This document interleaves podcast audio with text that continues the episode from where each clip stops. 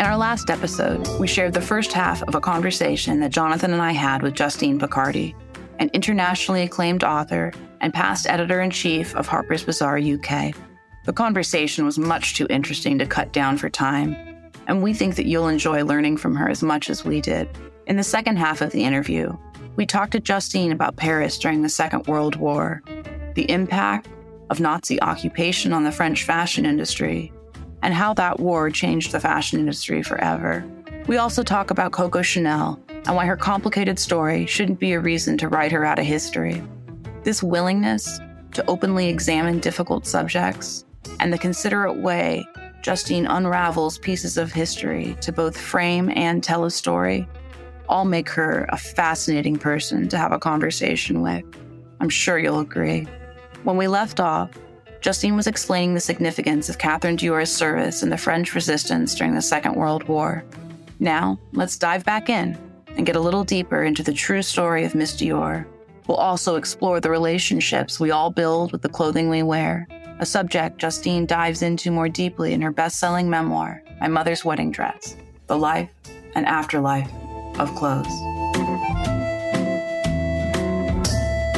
And then women were still marginalized. And, and I think that clearly they made massively different choices during the Second World War. What Catherine Dior did was highly unusual. Out of a population of 40 million people, there were only when Catherine Dior joined the French resistance, there were only 100,000 active members of the French resistance. That's a fraction of 1% of the population. And then I think that Chanel is often scapegoated because she had an affair with a German officer. But 99.9% of French population during the occupation did what they had to do to to stay alive and to save the people she they loved. Now, I'm not an apologist for Chanel's choices. I'm half Jewish, and during my research into into Miss Dior, I went to Ravensbrück concentration camp. I went to the slave labor camps where Catherine Dior and other young women were deported and where many, many people died. And in my own extended family, I lost people in the Holocaust in the extermination camps. So I'm I'm not here to whitewash Chanel. She made an appallingly bad choice in having an affair with a German officer. And well, of course, we'll never know her true motivation, but certainly the catalyst for this involvement was to save her nephew, who may well have been her son, who was had been a soldier in the French army He'd been fighting for the French army, and then after he'd been taken prisoner after the successful invasion of France, and he was in a he was basically dying in an internment camp in Germany, and Chanel was desperate to get him out. So I think that before one starts hurling abuse, as sometimes is now happening on social media, oh, Chanel was a Nazi, I think it's important to understand first what it was that people in France in general did. Also, there were many male couturiers who were, did I would say, far worse, or certainly no better than Chanel in terms of collaboration. There were, was active collaboration by Jacques Fath, Marcel Rochas, Balenciaga. Nobody ever, and they were hailed in the immediate aftermath of the Second World War and when they died in it was geniuses. And nobody ever now says, oh well, Cristobal Balenciaga was a was a fascist or it just doesn't their names don't appear.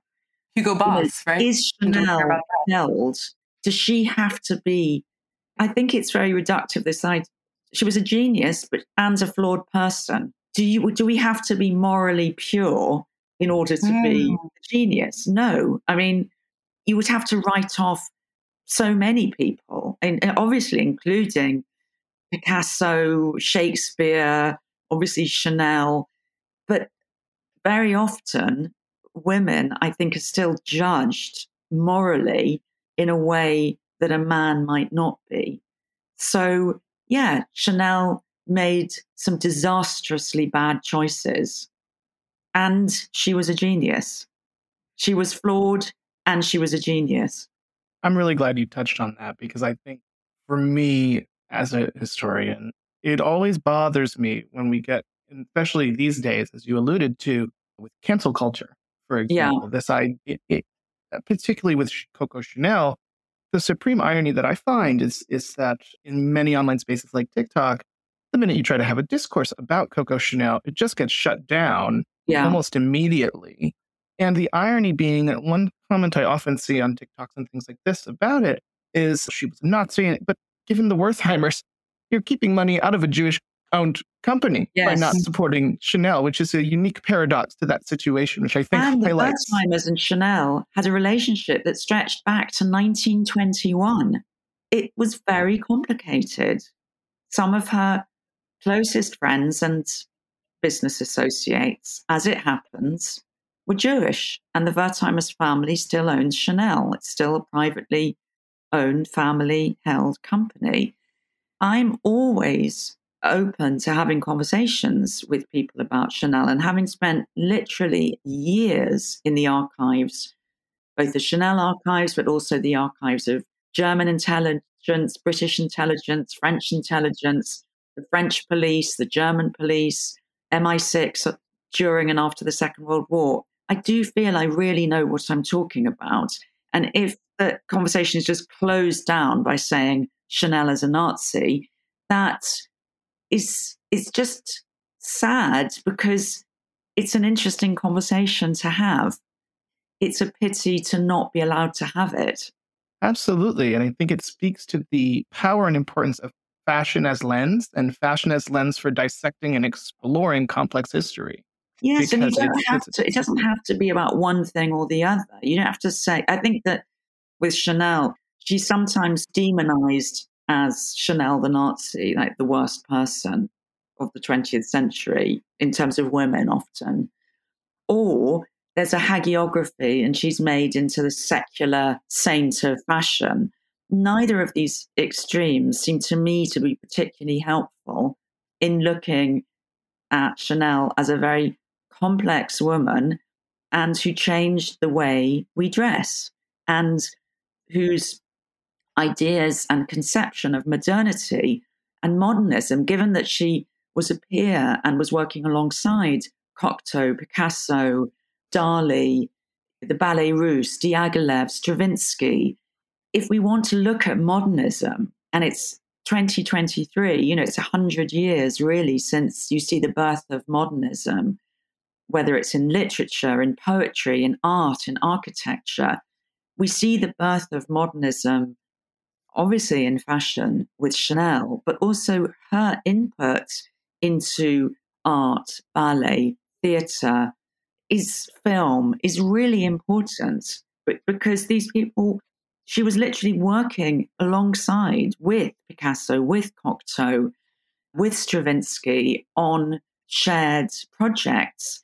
So by closing that conversation down, it means you can't really have a nuanced conversation about the, the link, the shared landscape between modernist art and fashion at the birth of modernism, or between modernist music in the form of Stravinsky and the Ballet Russe and clothing design.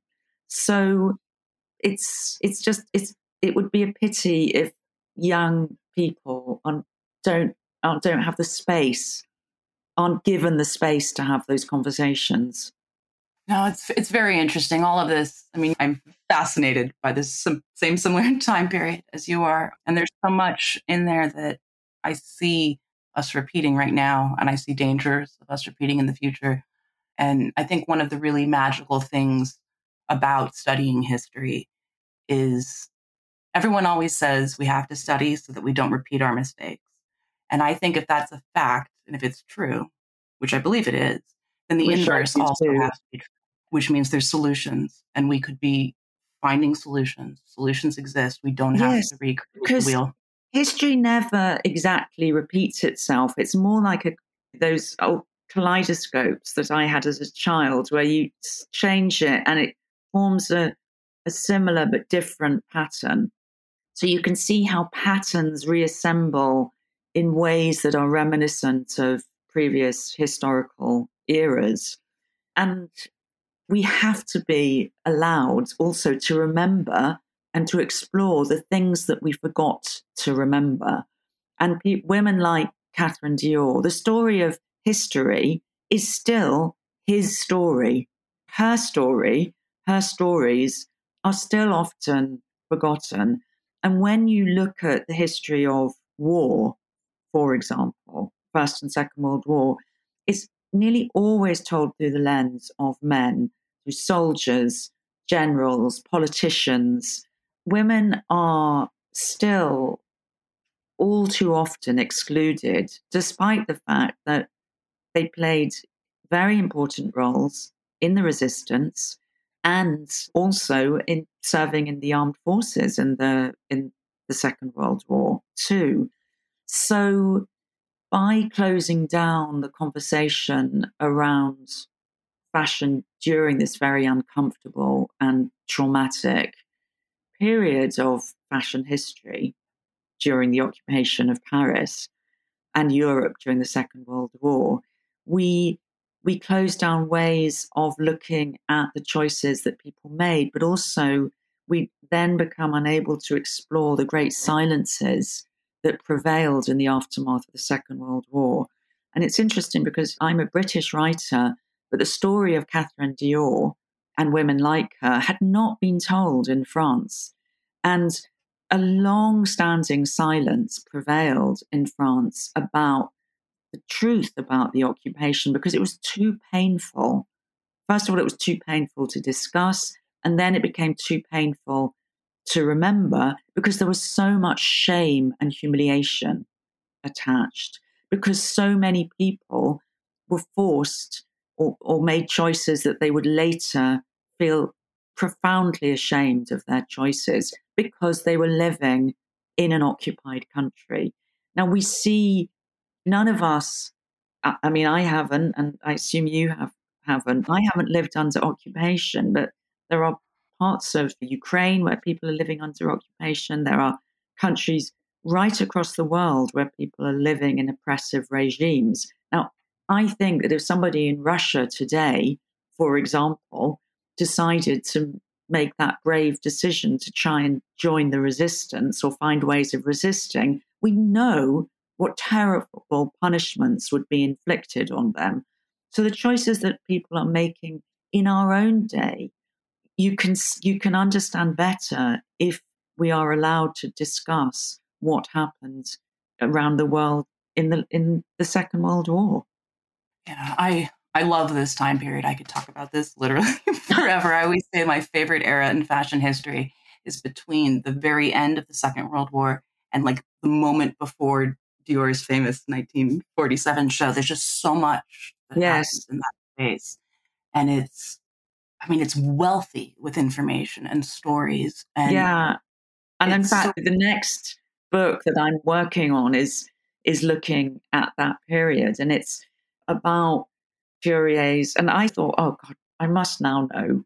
I can't find another new story. But there are so many more st- stories in that period, partly because if you're looking at anything through the lens of if people were, of course, everybody was affected by invasion or working in the resistance or with the Germans or against the Germans, or so much of this these archives have been have been sealed. You haven't been able to look at them for a long time because there was the 70 year history, sorry, the 70 year rule where whether it was British or French or German or American intelligence, that these are only just opening up these archives to researchers. Yes, and that's my dream. I want to be as many archives as I possibly can. Me too. oh, it's such joy. It's so much fun.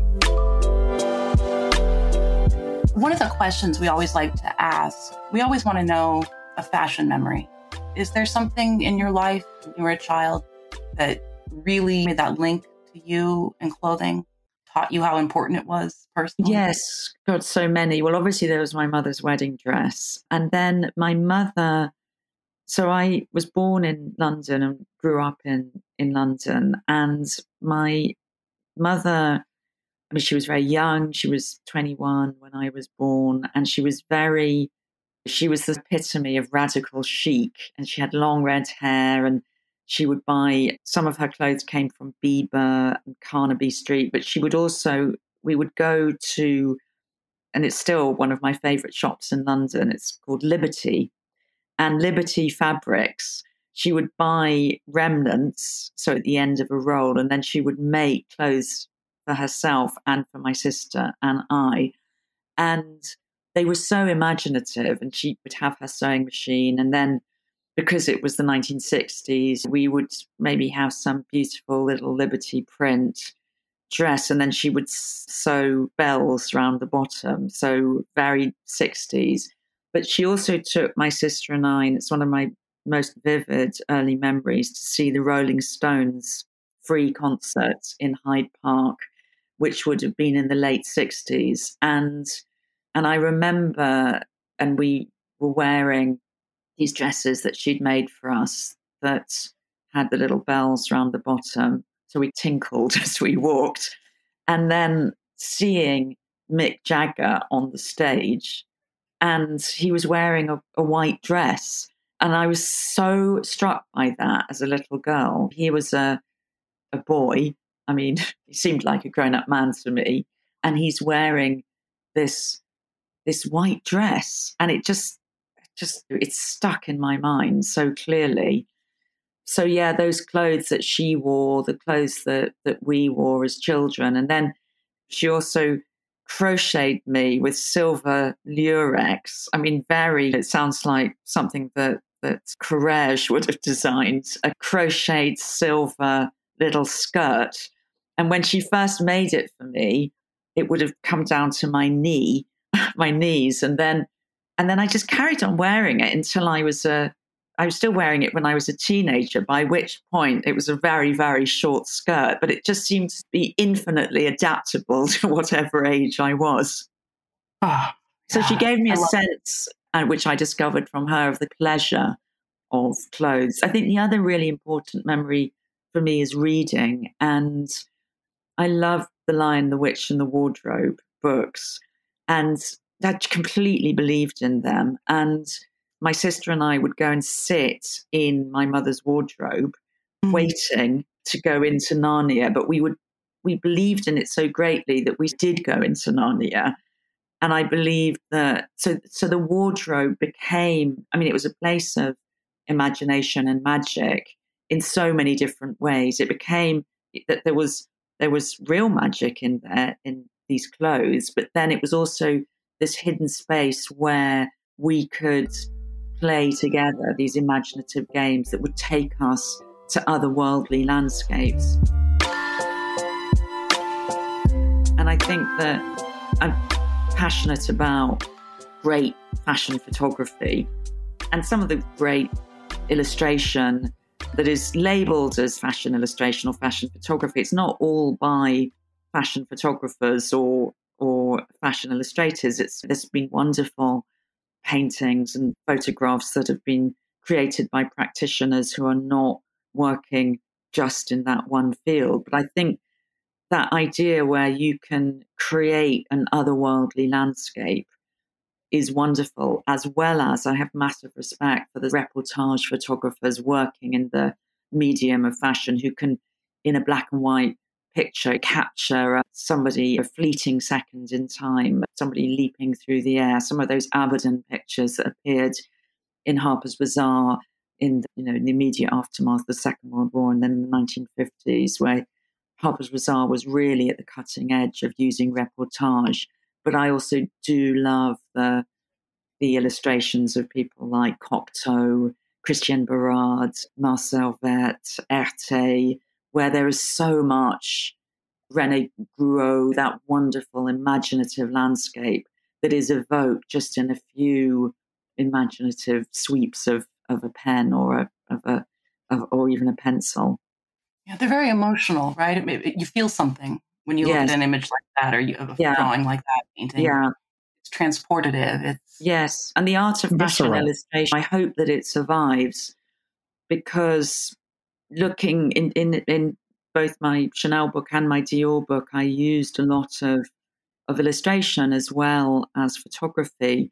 And of course, Dior was a great fashion illustrator. That's how he began his career. He began as a as a gallerist, as an art dealer, and he was way ahead of his time and was showing the works of Dali and surrealists just after the Wall Street crash, where you could barely give their work away. I mean, he sold uh, one of the last painting he sold was a Dali painting that went for $250 at a time when the dollar's value was very low and later subsequently sold for $250 million. But he his art gallery went bust and he had to earn a living. And so he taught himself to be a fashion illustrator.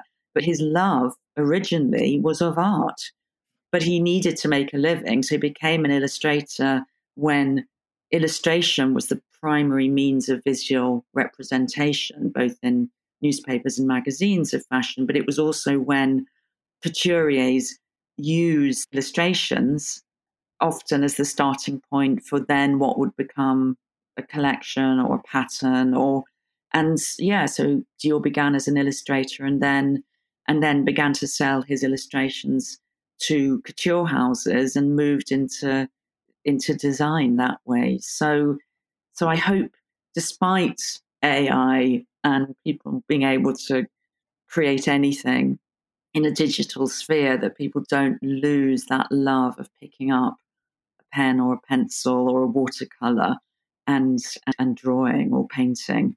Absolutely, I I share that specifically why the little red dress was illustrated the way it was. This yes, non traditional fashion illustration. I think it's to me, it is an essential part of the magic uh, that is fashion. And I think from just observationally, even with like Gen Z on TikTok and things like this, there is still an appreciation out there. And as much as the immediacy of some of these formats that we spoke to earlier may lead to misinformation, it also leads to, I think, for some, an accelerated appreciation if they are illustratively inclined and, and they're able to go down the road. Wonderful. The way, for example, that that talk it's thank i mean this this the sale of books has never been stronger and of, of hardback print books with beautiful illustrations and photography and that is partly down to tiktok where people are sharing their passion for a, a hardback book of whether it's of illustration or history or short stories or poetry that they've discovered and then they can share that passion via tiktok. That makes me feel so optimistic. Yeah, people, me, people want to read. Yes, absolutely. And that is a great way to bring us to our final two questions. What you just spoke on was very much, to me, about interdisciplinary talent when we talk about, again, Dior and things like this. For you, given your success in both writing and as an editor, what Venn diagram of skills would you lay out for writing versus editing? And how would you advise an aspiring young writer or editor to hone their craft? What's, what's essential? Well, just write and write and write and write and read and read and read and read. I think you made the point earlier that if you want to be a good writer, you have to be a good reader, first of all, first and foremost.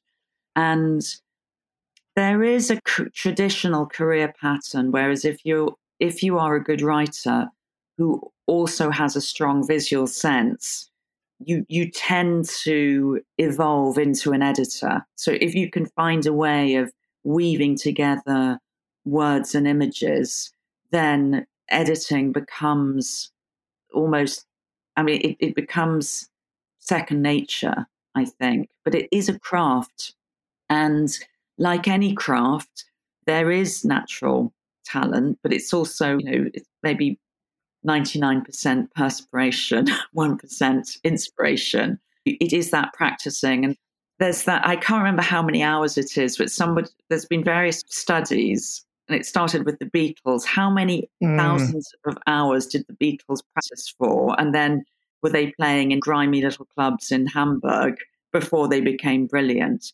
And I think the same thing is is true for both writing and editing. I mean, I was doing both as a child. I was making these little books and magazines with my sister. We were a team of two and the readership of two, and we were doing everything. And so, and I carried on doing that. I did that as, as a student. I studied English literature at Cambridge University, but I was also doing student journalism, and also this was a, I was loved music, and this was a time of fanzines where people were making little handmade magazines. So I think it's just doing it. And then, of course, what is so liberating is such a democracy is that people can do this in so many different ways online. So whether it's starting your own Substack column as a writer and reaching an audience that way, or doing it through TikTok or Instagram or probably social media platforms I've never even heard of. But I think that that you ideally if you want to be the editor of a title like Harper's Bazaar or Vogue, I mean, they, there may come a time when they only exist digitally, but thus far, print is proving very robust. And certainly, if you look at books, I remember a time maybe 10 or 15 years ago when everyone was saying, oh, there won't be any books. Everybody will just read things on a tablet or on a Kindle. In fact, the sale of Kindles is right down, and the sale of print books is soaring, and it's being driven by a younger generation. So I think that if you want, I mean, obviously, people have to do what they love. And I said at the very beginning, it's finding your own most authentic voice in telling a story. Now, for some people, that may be purely digital. And for others, it may be purely whether as a writer or as an artist, literally in this material, tactile way. But I think that what is interesting is that I have friends who are artists, but who through Instagram have reached a wider audience, you know, if they've got an exhibition coming up, so they can say, look, this is where my exhibition is going to be, and then people can come and buy their paintings. And similarly, as a writer, my obviously my, my most in-depth work as a writer is not on Instagram, but when I've got a if I've got a book coming out, I can tell people, here's the book, and if you'd like to buy it, or if you'd like to come and hear me speak, either in person at a museum or doing a podcast like the one that we're doing today, through I mean, Instagram happens to be my preferred channel of choice. That may change, but it, I mean, every so often I get infuriated by Instagram but nevertheless, it is a very easy way of reaching people. And so I don't think one should ever just look at it in a narrow way to try and have a truly holistic approach to what one is trying to to create and express. It should that's what 360 means to me. Oh, I love that. Yeah, I couldn't say it better myself. I think finding authentic voice and your authentic voice just it takes that experimentation. I for me with our work, especially with kids and young people, it's about encouraging creative play and exploration across medium. And so I, I think that's beautifully said. And also leads me to my final question, which we ask of all of our guests. Do you have a book recommendation that you feel deeply inspired, impacted you, or your trajectory, or was instrumental in your success in getting to where you are today? it's so hard trying to narrow it down to one. And I've been thinking about this. We can take but, more than one. Um, Jonathan okay, well, have helped the publishing industry with their numbers. All the yeah, books we've. I mean, there's a, a wonderful book called I Capture the Castle by Dodie Smith. And it was written during the Second World War. It was written in America, but it's about two sisters growing up in this crumbling old castle, and they've got a very eccentric writer father. I had a very eccentric writer father, and they clothes come into it. They don't have any money, and they have to find ways of finding their heart's desire, and that includes some very beautiful clothes. But the way that they they come of age, I mean, it's a great coming of age novel and clothes play a very important part in it, but in very unexpected ways. And it's got some scenes in it that made me laugh and laugh and laugh, and they they still make me laugh now. But there's also scenes of such poignancy about heartbreak and and first love. So yeah, given that this we, we want to reach young people, I'm going to recommend I Capture the Castle by Dodie Smith. That's D O D I E Smith. And she is far more famous as the writer of 101 Dalmatians. Mm. Amazing. Thank you so much, Justine. Again, for everyone listening, our guest today was the amazing uh, Justine Picardie, and you can learn all about her in the show notes. Make sure to check out the accompanying worksheet, of course, like all of our episodes this season for Little Red Village, and make sure to leave us a review and give us all the stars. Obviously, thank you so much for joining us today, Justine. Thank and you. as always, It was wonderful. It was much. such a pleasure. Absolutely.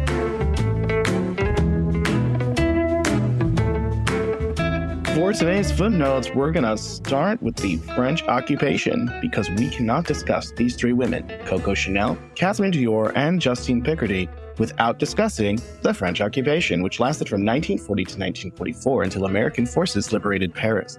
German forces occupied just under half of France and took over Paris and the government. Its effects on fashion history, luxury houses, collections, and French culture and people overall cannot be understated. Fashion and writing play a major part of developing the field of fashion as we know it beyond amazing leaders like Justine Picardie. Poet, playwright, and novelist Jean Cocteau was truly a jack of all trades and prolific cultural icon contributing to the development of surrealism, Dadaism, and the avant garde. Friends with everyone from Proust to Picasso and Satie to Diaghilev, Cocteau was a trailblazer and connector of early 20th century creatives, as well as one himself. And finally, Justine mentions that her mom had clothes from Biba. Do you know what Biba was? It was originally a mail order fashion catalog that went, what we would call viral today for a pink gingham dress. That dress exploded, and with the money from it, they were able to open a boutique. That boutique and its success led to the store, Big Biba. This Wonderland was a seven story fashion fever dream, including housewares and even fine dining at its Rainbow restaurant. It was the place to see and be seen with its Art Deco interior and carnival of departments, each one an immersive experience all its own. If it was around today, it would definitely be filled with influencers. That's it for today's footnotes. Make sure to check out all the articles and resources related to the episode in the show notes on our blog at littleredfashion.com slash blog. If you enjoyed this episode, rate, review, and subscribe to Little Red Village on your podcast platform of choice and share it with the fashion nerds in your life. Remember, fashion is for everyone.